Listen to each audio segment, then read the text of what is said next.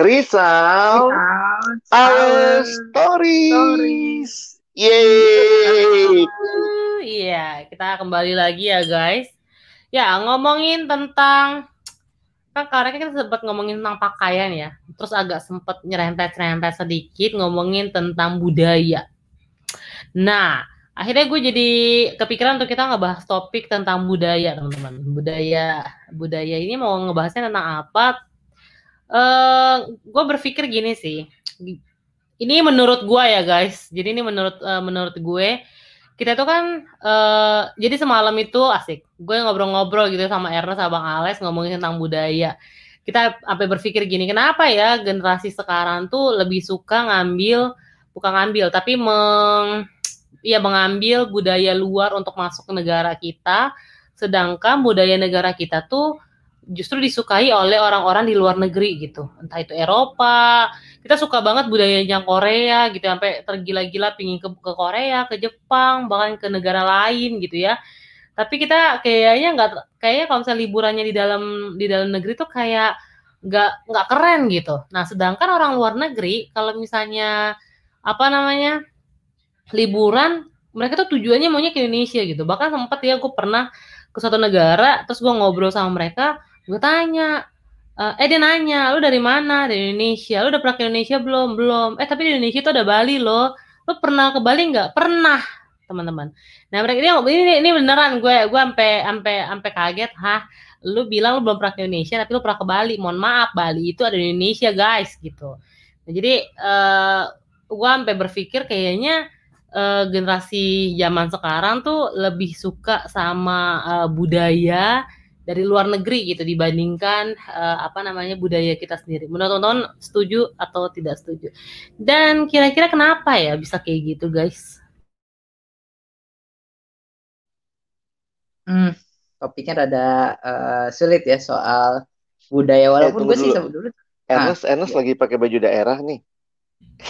Daerah apa nih, Ernest? Gue pakai baju KKRS baju perkantas. Oh, gitu. Mana tahu kan karena budaya Ernest lagi pakai baju daerah gitu ya. Iya lanjut Nas. Uh, iya gue uh, pernah sih sempat mikir kayak gitu ya waktu lagi promo-promonya apa tuh ya yang yang joinan sama artis Korea kayak gitu. Nah waktu itu gue pernah nge-tweet lah uh, kalau kita perlu tuh mencintai apa budaya kita sendiri, apa budaya kita kalah keren ya uh, daripada budaya luar dan lain sebagainya. Waktu gue mikir-mikir, gue ada ada uh, bingungnya itu apakah budaya kita nggak nggak keren? Satu. Kedua atau jangan-jangan sebenarnya kita nggak bisa mengemasnya dengan baik.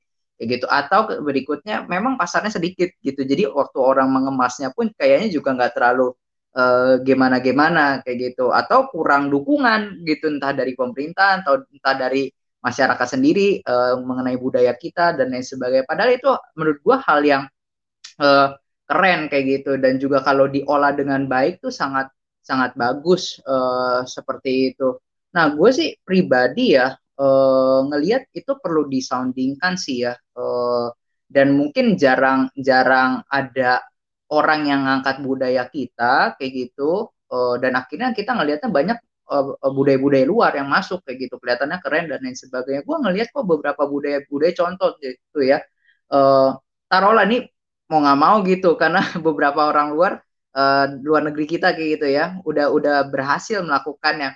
Kayak Tolkien kayak gitu. Nah dia tuh kan angkat cerita-cerita rakyat. Tokoh-tokohnya tuh kayak kayak elf kayak dwarf kayak gitu. Uh, kurcaci terus juga peri dan lain sebagainya. Itu kan mitologi-mitologi kayak gitu, kisah-kisah yang ada di uh, masyarakat terus diangkat menjadi sebuah cerita yang menarik dan itu dipasarkan kepada dunia dan dan dunia terima akan hal itu tapi dia kemas dulu sih menjadi hal yang eh, yang menarik. Nah, gue tuh sempet mikir atau atau apa ya bilang ya bertanya ada nggak ya orang yang mau kayak gitu tuh kayak gitu. Jadi angkat beberapa cerita-cerita rakyat eh, dijadikan satu misalnya. Nah, kadang-kadang mungkin ya mungkin ya uh, ini ngomong-ngomong di dalam ketidaktahuan ya kayak gitu ya A atau orang awamnya lah ya. Waktu gue ngobrol sama adik gue soal kayak gini dia bilang kadang-kadang waktu kita mau angkat cerita rakyatnya itu tuh kadang-kadang ada tokoh-tokoh di Indonesia entah, bukan to entah tokoh atau orang-orang netizen netizen itu bilang enggak enggak cerita aslinya enggak kayak gitu. Wah lu tuh uh, ngarang-ngarang lu, wah lu lu telah menyimpangkan cerita dan lain sebagainya. Dan akhirnya orang jadi males. Ternyata susah di kotak di otak atiknya. Kayak gitu. Ternyata uh, apa tuh namanya kayaknya satu sisi kita mau bikin jadi dikemas jadi lebih menarik sulit kayak gitu. Ada banyak yang mungkin nggak terima nggak seperti itu versinya. Eh bener loh versinya begini dan lain sebagainya. Wah perang. Belum apa apa udah udah berdebat dulu kayak gitu. Akhirnya nggak jadi. Tapi bukan berarti nggak ada usaha. Gue lihat kok ada beberapa uh, gue belum lama ini baru tahu sih gue lupa nama gamesnya apa. Jadi ini dijadiin games biasa kan di games tuh ada cerita kan uh, sekarang kan games modelnya begitu kan nggak kayak uh, tahun 90-an uh, ada cerita-ceritanya gitu. Jadi uh, mereka ngambil tokoh-tokoh dari uh, Indonesia. Cerita-cerita dari rakyat dari Indonesia kayak gitu dari Papua terus Malin Kundang dan dan, dan lain sebagainya dan itu jadi hero-heronya. Kayak gitu. Nah itu kayak Mobile Legends sih. Mobile Legends kan juga hero-heronya punya cerita-cerita sendiri kan. Nah ini cerita-ceritanya diambil dari uh, apa kisah-kisah uh, mitos-mitos legenda-legenda yang ada di Indonesia. Nah menurut gue menarik sih. Jadi ad, memang ada usaha akan hal itu tapi uh, belum masif sepertinya sih. Itu yang gue lihat sih. Kayak gitu. Mungkin kemasar kali ya. Nggak tahu deh menurut teman-teman yang lain gimana ngelihatnya. Kenapa kita jadi jadi sulit ya cinta ya? Padahal indah loh bener loh. Uh, gue nggak tahu apa itu kecenderungan orang ya bahwa hal yang terlalu biasa lama-lama jadi jadi kayak nggak ada pesonanya begitu misalnya ya kadang kalau kita pergi ya ini nggak usah jalan-jalan ke luar negeri deh kalau aku tuh dapat kesempatan uh, kan ada ngajar kuliah ya di daerah Danau Toba gitu ya. Itu kalau pas lagi tugas ke sana tuh wah bisa mandangin lama, terkagum-kagum gitu ya. Sementara yang tinggal di situ rasanya biasa aja gitu. Tiap hari bangun itu yang dilihat gitu ya. Nah, jadi aku terlepas dulu dari masalah kita nggak menghayati budaya kita dan seterusnya. Aku pikir itu ada kajian yang lebih luas ya. Tapi dalam situasi real yang umum, hal-hal yang sudah sangat biasa itu jadi membuat orang kehilangan pesona tanpa sadar. Nah, makanya memang itu ya, gimana caranya melihat itu dengan mata yang terus-menerus kagum, merasa jadi kesempatan misalnya waktu pergi ke luar negeri, orang luar negeri ke Indonesia karena males atau lihatnya itu-itu mulu gitu. Sementara kita ke sana karena lihatnya di Indonesia itu itu mulu, kita ke sana tuh rasanya wow begitu karena ada sesuatu yang berbeda. Nah menurutku sih justru ini di situ bikin gue tambah kagum sama Tuhan ya. Betapa indahnya misalnya uh, Indonesia, betapa indahnya keindahannya beda tuh indahnya Eropa, indahnya Indonesia, Asia, indahnya setiap daerah tuh punya keindahan dan itu hanya menunjukkan bahwa Tuhan yang kita kagumi. Nah sering kali ini yang ada di situ tuh nggak sadar. Nah, kesadaran itu yang menurutku harus dibangun. Kalau hal seperti itu bisa kita bangun, kesadaran terhadap apa yang kita miliki, jadi bukan kesadaran terhadap apa yang orang lain miliki, atau bahkan yang lebih lebih ilusi banget, apa yang kita nggak miliki gitu. Ya, jadi apa yang saya miliki, saya sadari, saya syukuri. Apa yang orang lain miliki ya kita juga syukuri. Tapi dari titik itulah kemudian kita jadi berangkat menghargai budaya kita. Jadi kadang-kadang juga begini ya, uh, ya aku pernah dapat kesempatan studi keluar gitu dan itu ternyata memang penting juga ya. Uh, aku jadi ingat ada kalimat yang bilang begini, kalau kita terlalu dekat sama sebuah objek itu memang kayak nggak nggak kelihatan lagi gitu uh, keindahannya. Nah kadang-kadang kita perlu perlu jarak. Jadi kita misalnya kayak studi ke luar negeri itu itu kayak saya berjarak sama Indonesia melihat gile ya apa yang waktu-waktu kangen terhadap apa yang ada di Indonesia dan nggak ada di tempat aku studi itu tuh jadi makin menghargai budaya, makin menghargai makanan yang rasanya kalau di sini tuh ya makan tempe bisa tiap bisa makan tempe kita bisa bikin darah tinggi ya. Kenapa? Karena hari ini tempe, besok tempe, lama-lama marah gitu. Tempe lagi, tempe lagi, darah tinggi gitu ya. Tapi ketika kita kemudian ada di tempat yang aduh cari tempe itu susah banget gitu ya. Nah, itu membuat kita jadi jadi menghargai. Jadi gue pikir kita perlu membangun kesadaran kita miliki. Itu dulu deh. Untuk akhirnya mungkin kita menghargai budaya kita, kita menghargai bahasa kita, kita menghargai. Tapi kalau kalau cerita misalnya gini ya, aku tuh baru sadar waktu kuliah di luar gitu ya, karena waktu itu sempat kuliahnya di Eropa gitu. Itu pindah negara, pindah bahasa. Capek banget gitu ya. Di sini kita uh, misalnya kalau orang di uh, Inggris ya ngomong bahasa Inggris, tapi orang di Belanda dia ngomongnya bahasa Belanda gitu ya. Pindah ke Swedia dia ngomongnya bahasa Swedia. Pindah ke mana? Nah kita Indonesia, lu mau pergi ke Sabang sampai Merauke, semua bisa bahasa Indonesia lah secara sederhana gitu. Itu kan sesuatu yang kita kadang-kadang nggak sadari. Makanya kalau Sumpah Pemuda misalnya yang kita akan yang kita akan peringati ini bicara berbangsa satu, berbahasa satu. Dulu gue nggak pernah sadar tuh, berbahasa satu tuh betapa bangganya dan syukurnya. Ke mana-mana tuh kita semua bisa ngomong satu bahasa gitu. Begitu tiba di Eropa yang tiap beda negara, beda border, udah bahasa lain, gue langsung berasa sumpah pemuda deh gitu ya. Itu kebanggaan yang yang aku tuh justru sadarnya bukan di Indonesia waktu di sini, tapi waktu ada di tempat lain. Nah, mungkin kita perlu membangun tidak usah ke tempat lain, tapi tetap sadar ini ini indah. Nah itu gimana tuh? Itu gue pikir PR kita. Gimana teman-teman yang mungkin juga melihat hal budaya ini seperti apa nih ya? Tapi tapi gue setuju sih. Dalam artian uh, perlu sadar ya. Cuman gue uh, jadi ini sih kayaknya ya. Uh, ada beberapa hal yang mungkin juga ya benar sih kita nggak sadari, tapi sebenarnya kita rindukan. Uh, gue sering kok ngelihat kayak taruhlah ya kayak gitu budaya uh, ngopi di warkop gitu kopi dan gorengan itu itu kan budaya ya sebenarnya. Kita nggak nemu gorengan hmm. kayaknya di, hmm. di Eropa dan lain sebagainya. Um, kopi ketemu tapi di disatuin sama gorengan kayaknya sama rokok nggak ada gitu. Nah tapi itu adalah hal yang kita hmm, hmm, rindukan uh, di di di di Indonesia dan itu kita nikmati uh, dan kadang-kadang suka ada tuh di di mana di sosmed-sosmed muncul bahagia itu sederhana. Kopi rokok misalnya sama ini bukan berarti boleh ngerokok gitu ya uh, tapi it, itu yang sering terjadi gitu sama gorengan dan lain sebagainya nah cuman memang yang kayak folklore folklore itu tuh yang kita uh, menurutku perlu diusahakan kayak gitu cari tahu jujur aja sih waktu gue coba iseng-iseng uh, cari tahu cerita-cerita rakyat uh, di Indonesia kayak gitu ada nggak ya makhluk yang sama kayak yang ada di cerita-cerita di luar negeri kayak gitu. Nah itu susah nyarinya.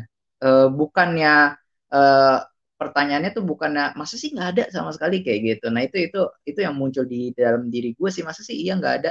Nah tapi sebenarnya mungkin ada, cuman kita nggak nggak nggak terlalu sering diajarkan dan lain sebagainya. Nah, nah yang kayak gitu-gitu yang kita mesti aktif sendiri sih. Uh, mencari, melestarikan kayak gitu dan lain sebagainya. Nah, gue sih ngelihat uh, seperti itu ya. Jadi ada ada cerita-cerita folklore yang yang kita mungkin kurang kegali kayak gitu dan kelihatannya biasa aja. Mungkin kalau orang-orang tuh waktu ke bule gitu ya ke tangkuban perahu ada ceritanya, uh dia suka banget ceritanya. Kita udah, ayo itu mah biasa kali dan kita nganggapnya itu cuma legenda kok, mitos itu nggak nggak cerita uh, asli misalnya ya itu cuma cerita karangan-karangan doang. Uh, nah tapi itu yang uh, mungkin yang Bang Alex bilang itu kayaknya kita biasa aja. Tapi sebenarnya mungkin di, perlu dikemas dengan baik. Gue ini sih ber, baru belum lama belakangan ini gue lupa di explore Indonesia atau apa gitu ya. Uh, karena adek gue tuh dengerin lagunya dan dia tuh sampai sampai ulang-ulang terus tuh lagu daerah itu. Kayak gitu dia sampai nyanyiin hmm, uh, lagi dan lagi.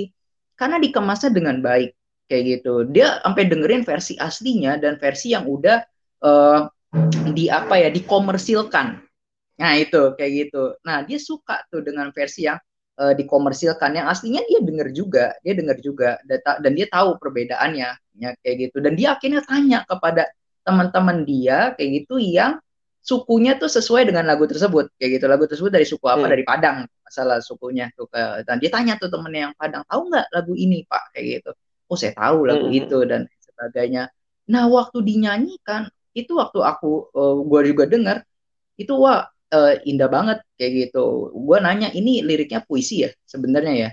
Soalnya ada beberapa ritme yang yang sama kayak gitu pola-pola puisi kayak gitu. Ya kayak lirik-lirik biasa ya zaman itu. Ini dari Melayu yang benar-benar Melayu asli. Bukan bahasa Melayu perlu yang, ini berarti yang, sih Nas perlu hmm. perlu disengajakan Jadi ada upaya yang sengaja dan ada ada upaya mengemas ulang kali ya supaya nggak kelihatan Iya, iya. kuno Kayaknya untuk atau apa gitu ya. Mm, kayaknya untuk anak-anak generasi yang baru-baru ini tuh perlu Hmm. deh yang kayak gitu. Hmm. Taruhlah kayak film-film Korea ya, itu kan dikemasnya sama film-film kayak gitu sama Mm-mm. sama kalau misalnya kehidupan kerajaan Korea zaman dulu dikemasnya bukan bukan secara yang biasa aja, ini kayak dokumenter kayak gitu Iya. orang nonton dokumenter bosen kayak gitu. Tapi dijadiin sebuah story yang ada dramanya, memainkan perasaannya, eh tahu-tahu ada tradisi-tradisinya di situ Yang masuk dan ya betul betul. Mm, mm, mm, mm. Kayaknya pengemasan sih kayak gitu. Kalau kita bisa kemas itu dengan baik kayak gitu ya boleh juga menolong akhirnya budaya kita di, Mm-mm. Diketahui Menurut gue selain orang. ya gue setuju sama teman-teman yang lain. Menurut gue selain dikemas, mungkin bagian kita juga orang yang tidak eh, meng- bukan mengkemas ya. Maksudnya kan nggak semua orang tuh bisa mengkemas kayak gitu ya. Maksudnya ada bagian yang mengkemas gitu. Tapi bagian yang lain juga harusnya ini sih. Mungkin menurut gue itu mereka tetap eh, mengikuti apa yang norma eh baik lagi norma-norma ya. Maksudnya nilai-nilai yang ada di budaya itu sih menurut gue.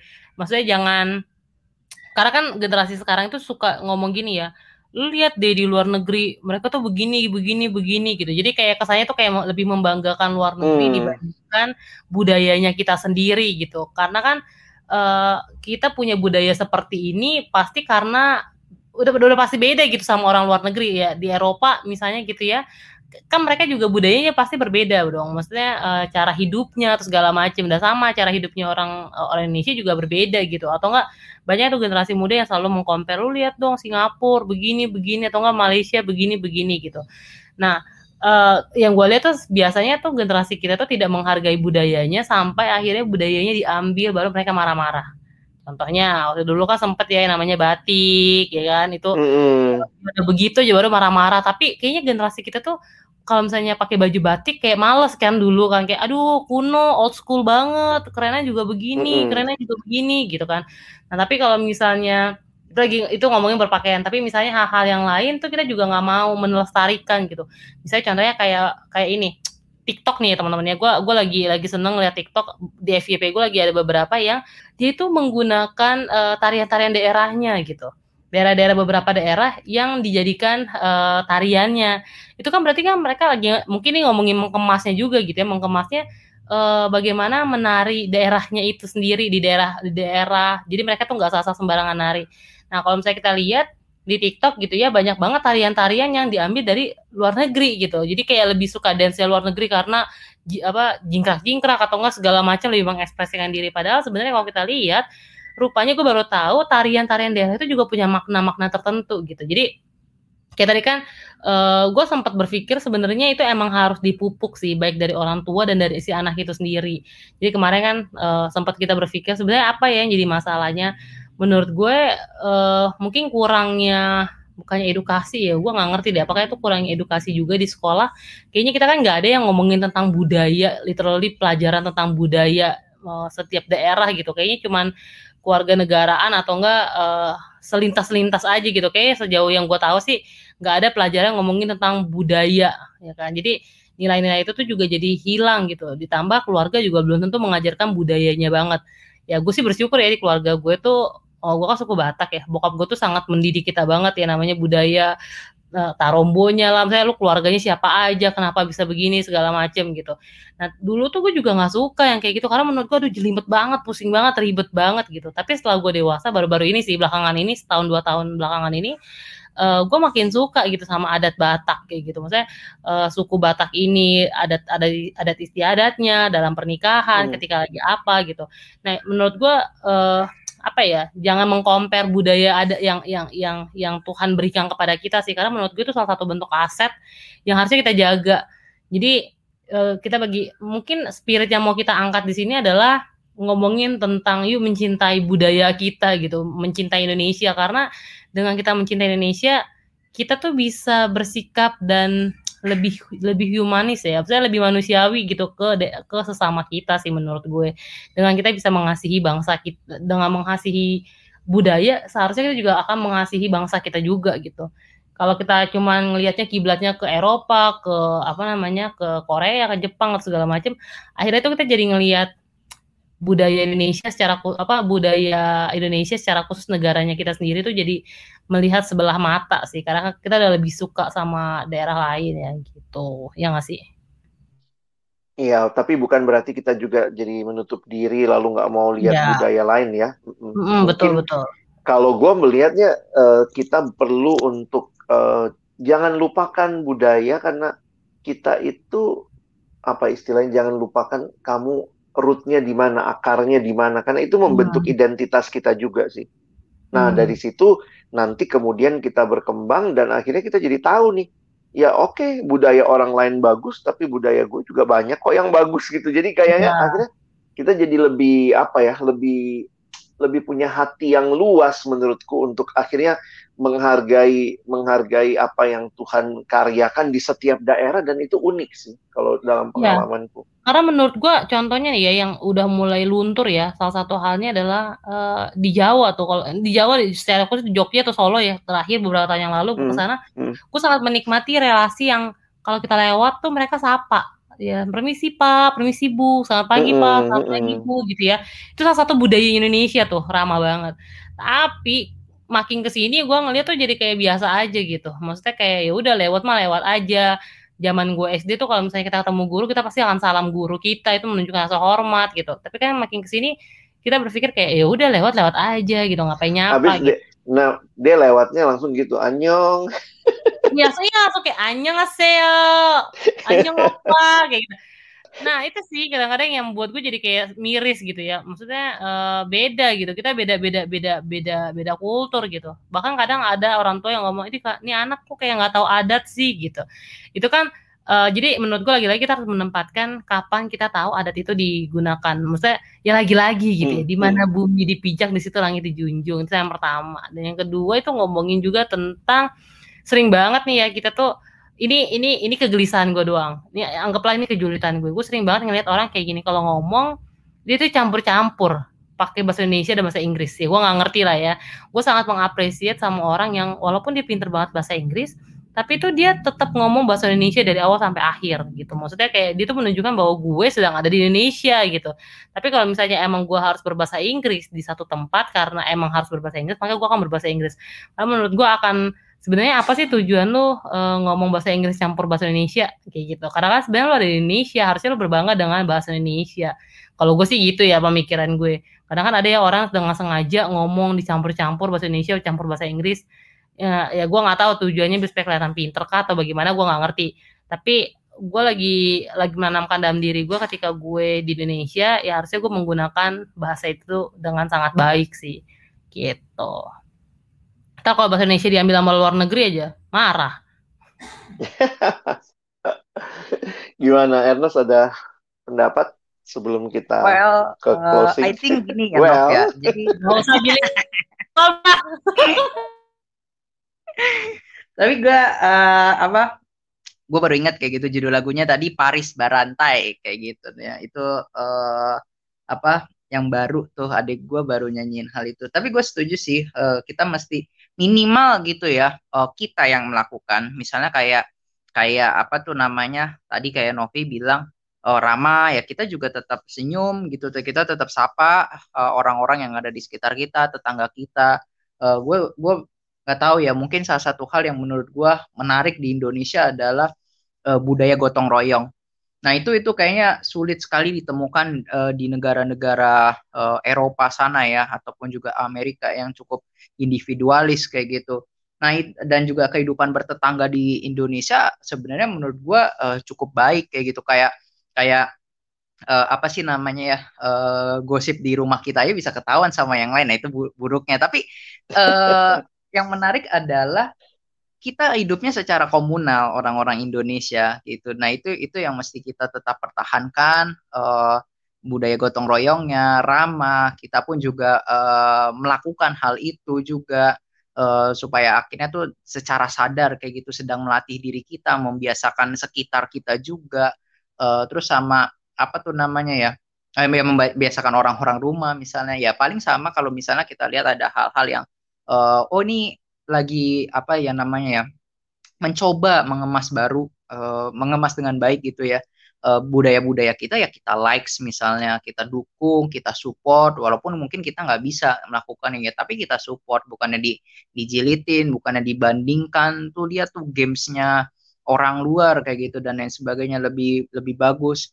Nah itu yang yang uh, kadang-kadang kita perlu sih ya uh, walaupun memang uh, mungkin belum sebaik kualitas yang di luar tapi kita kan sedang berusaha. Dulu kan juga ada mobil SMK ya, eh SMK atau SMA, SMA ya, gue lupa tuh ya, yang mobil, mobil Indonesia ya, anak ya, SMK mobil punya elektrik, tuh. betul.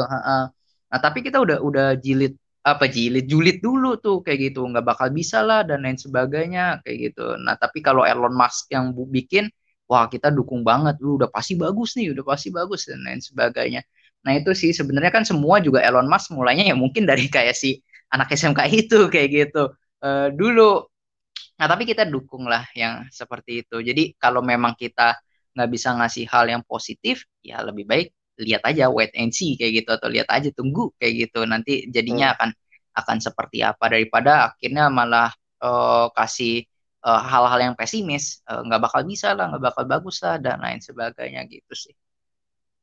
Baiklah, jadi ini percakapan kita menjelang Hari Sumpah Pemuda supaya memang pemuda-pemudi nih yang kadang-kadang mungkin perlu kembali memaknai ulang budaya kita, memahami, mensengajakan diri belajar dan bahkan menghidupinya kembali, bahkan harus mempromosikannya karena menurut gua kita punya apa yang bangsa lain nggak punya gitu.